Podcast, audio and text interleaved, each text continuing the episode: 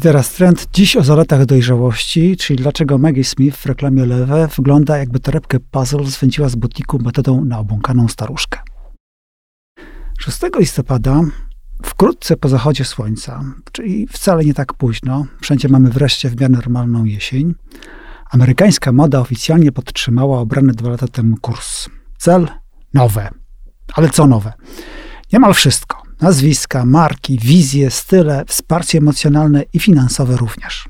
A to przy okazji rozdania CFDA Awards, najważniejszych nagród w branży, przyznawanych profesjonalistom przez innych profesjonalistów lub zaprzyjaźnionych sponsorów, bo moda kocha szpanerską oprawę. Szampan, ścianka, czerwony dywan, filmowe światła, wnętrze Muzeum Historii Naturalnej w Nowym Jorku, sala zaraz za wybeszonym wielorybem. Za tyle glamuru trzeba zapłacić pieniędzmi wyciągniętymi z kieszeni kogoś innego niż twórcy Ready Wear.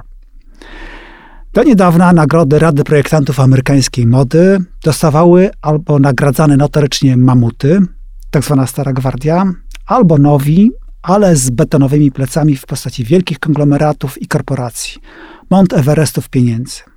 Reguły gry były czytelne i akceptowane prawie bez słowa sprzeciwu. Gdy trzy lata temu Tom Ford był jednocześnie i przewodniczącym Rady, i nominowanym w dwóch najważniejszych kategoriach, tak zwane drobne ale zgłosiła tylko Vanessa Friedman z New York Timesa. Pozostali trzymali stronę Toma. Czemu ma sobie chłopak odmówić nagrody? Pytali. Zna się na modzie? Zna. Dorobek ma? Ma rozsławę Amerykę na świecie, no to o co kaman? Teraz CFDA kieruje inny Tom, Tom Brown. W salach muzeum czuło się wiatr zmian.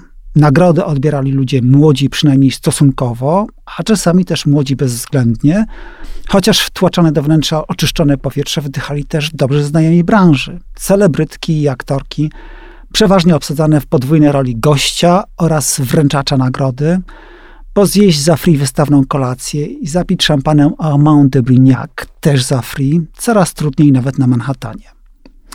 Najlepszą projektantką mody dla kobiet w USA w 2023 roku została Katrin Holstein, założycielka marki Kate.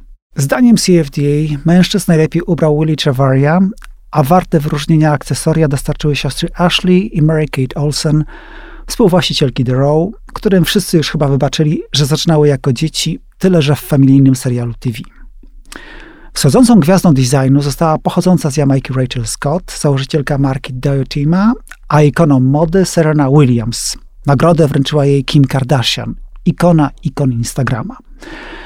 Ponieważ patronami imprezy były trzy imperatywy naszych czasów, mianowicie kreatywność, różnorodność i inkluzywność, jakaś nagroda znalazła się i dla Gwyneth Paltrow, i dla Aliny Chow. Organizatorzy dopilnowali, by na listę laureatów trafił każdy kolor skóry i każda opcja seksualna, acz z listy podstawowej okrojonej. Amerykanie lubią wierzyć, że stoją po stronie wolności, równości i jakżeby inaczej demokracji. Czasami wydaje mi się nawet, że są progresywni, tak mocno do przodu.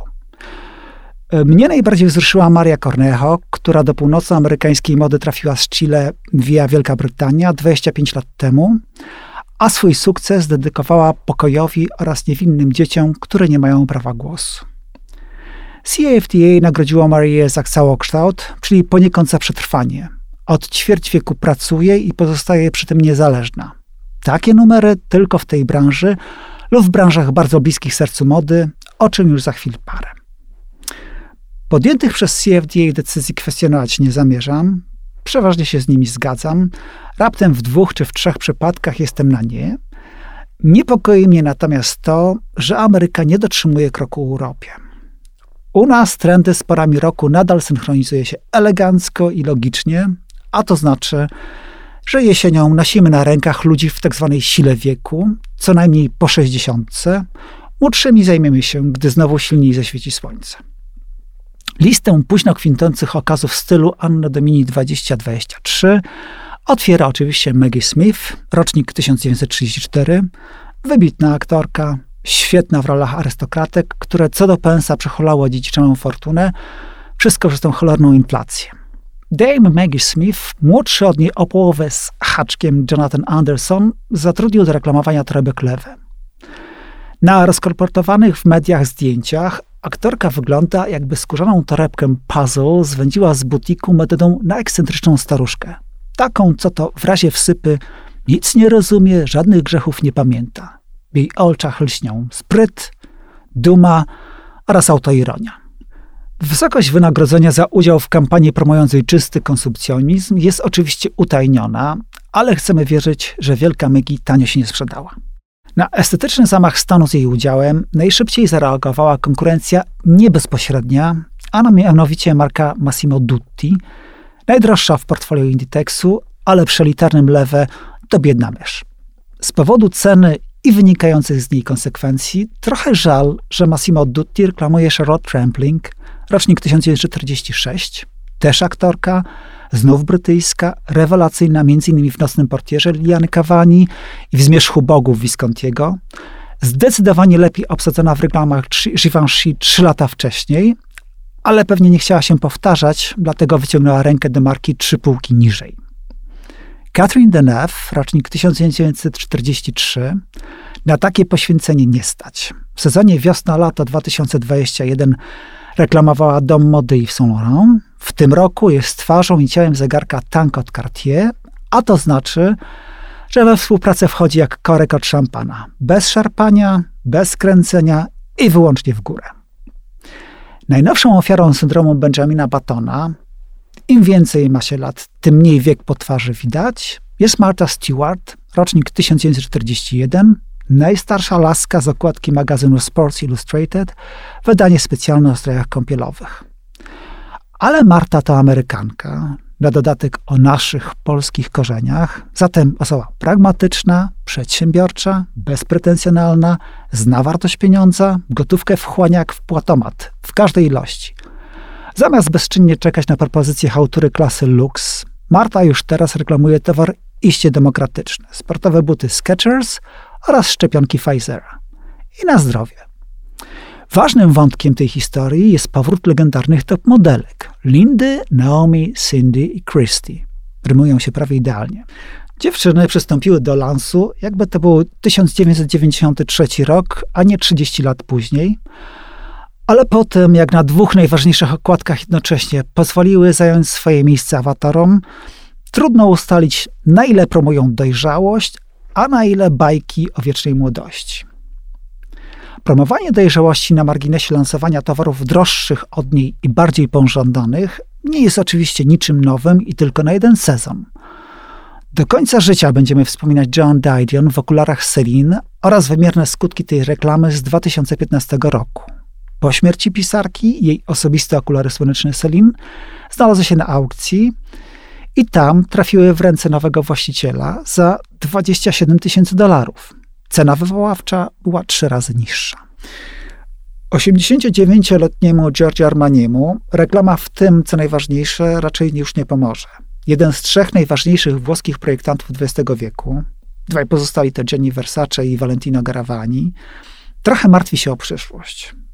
Pyta, co będzie z domem mody i całym światem obrędowanym przez Armaniego, a chodzi o kawiarnie, hotele, meble, kosmetyki, gdy jego samego już zabraknie.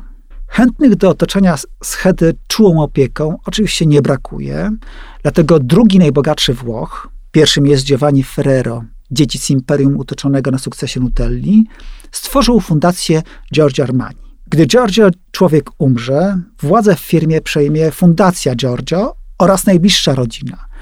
Marka nie może wpaść w szczęki jakiegoś, tu cytat, francuskiego rekina. W 2022 roku wszystkie interesy Armaniego wygenerowały zysk rzędu 2,3 miliarda euro, czyli kąsek jest raczej konkretny.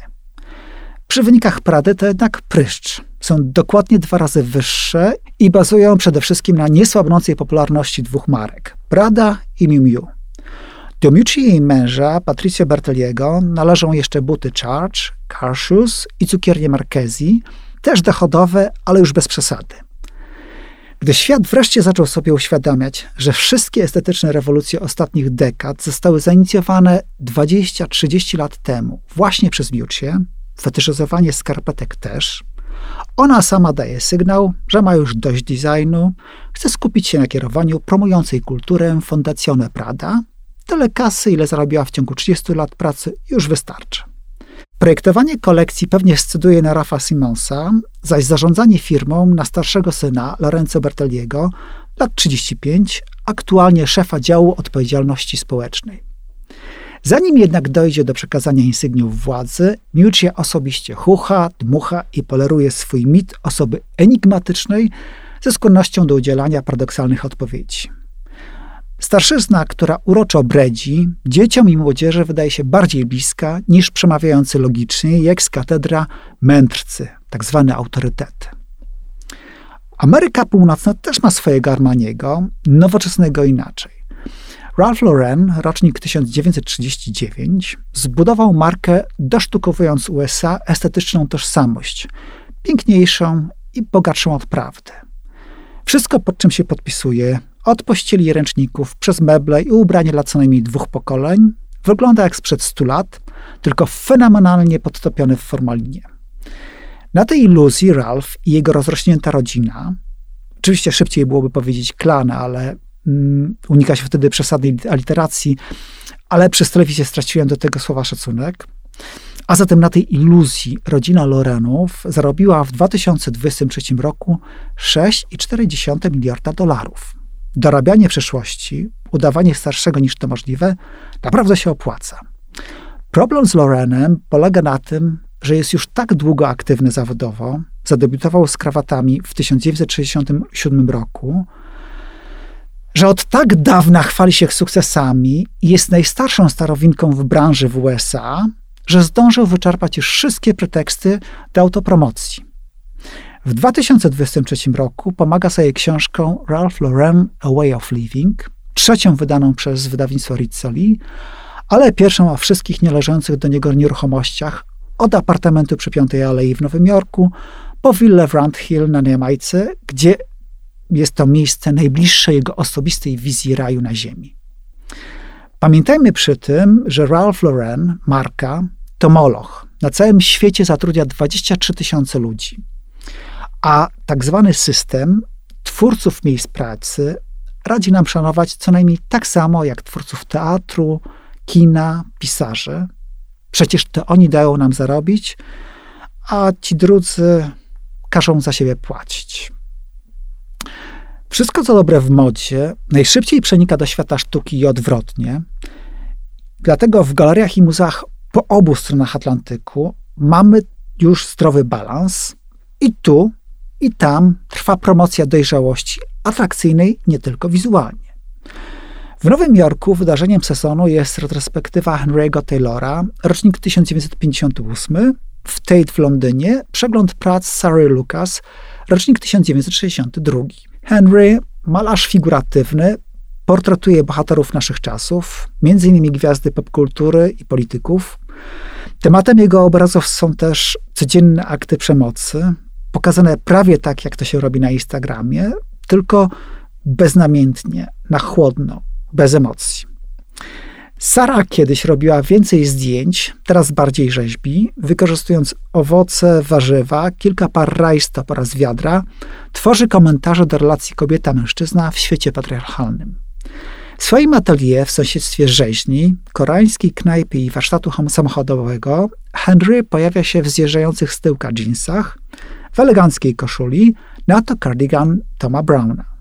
Sara tworzy w błękitnej koszuli w prążki, spod której przebija czerwony stanik, na stopach ma jadowicie zielone skarpetki i tenisówki, na biodrach połatane dżinsy przejęte od partnera życiowego, fotografa Juliana Simonsa, bo chłopak trochę się ostatnio roztył. Dlaczego w ogóle wspominałam o buraniach? Przecież to artyści. Ano dlatego, że bez stylowy są mniej ludzcy, nie dość dostępni, a teoretycznie tworzą przecież dla ludzi. Chcą zmniejszać dystans, zbliżyć się i tu moda im idzie na rękę. Sara reprezentuje całe pokolenie twórców lat 90., scemontowanych skrótem YBA Young British Artists. Młodymi brytyjskimi artystami byli wtedy m.in. Damien Hirst, Gary Hume, Tracy Emin, Jackie Dinos Chapman, Sam Taylor Johnson. Pierwsi w historii twórcy sztuki, których aktywność śledziła prasa brukowa, koncentrując się oczywiście na ekscesach, chwilach słabości i ciuchach. Nie było tygodnia, by szmatławce Sunny Mirror nie napisały, że Tracy Emin nie umie być damą. Znów urwał jej się film. W połowie imprezy osunęła się na parkiet. Na szczęście w sukience Vivienne Westwood i marynarce Yves Saint Laurent. Dawno temu, a ciągnie się za człowiekiem jak tren. Cały czas trzeba się z tego tłumaczyć. A przecież tym, co znacznie silniej niż ciuchy i design łączy Sarah i Henry'ego z Giorgio i Miucią, są konsekwencje tworzenia bez kompromisów, w zgodzie tylko i wyłącznie z samym sobą. Nikt im nie mówi, zrób więcej tego, bo dobrze schodzi. Trzymaj się tamtego nurtu, bo na to są klienci. Bo podstawą i dobrego designu, i sztuki jest niezależność. Z kompromisów, ukłonów i oczekiwania na oklaski nic ciekawego się nie wyrzeźbi. Jak pisze w tytule swojej autobiograficznej powieści Ocean Wong, poeta pochodzący z Wietnamu, na ziemi przez chwilę bywamy boscy. Sztuka polega na tym, by tę chwilę maksymalnie wydłużyć, a najlepszym z nas udaje się rozciągnąć ją na całe życie. YBA to tak liczna i kreatywna grupa, że Brytyjczycy jeszcze nie wyczerpali zapasu talentów z tamtego pokolenia. Wciąż oddelegowują do niedawna młodych artystów, by reprezentowali swój kraj na Biennale w Wenecji. Tracy Emin pojechała tam w 2007, Sarah Lucas w 2015. My tak niestety nie umiemy. Mamy inny patent na sukces. W 2024 roku w Wenecji Polskę będzie reprezentować Ignacy Czwartos, rocznik 1966, artysta, który lubi malować m.in. żołnierzy wyklętych oraz siebie w szaliku w barwach klubowych Korony Kielce. No, sorry bardzo, ale z takiego talentu, z wielu przyczyn, podcastu to ja już nie wyrzeźbię.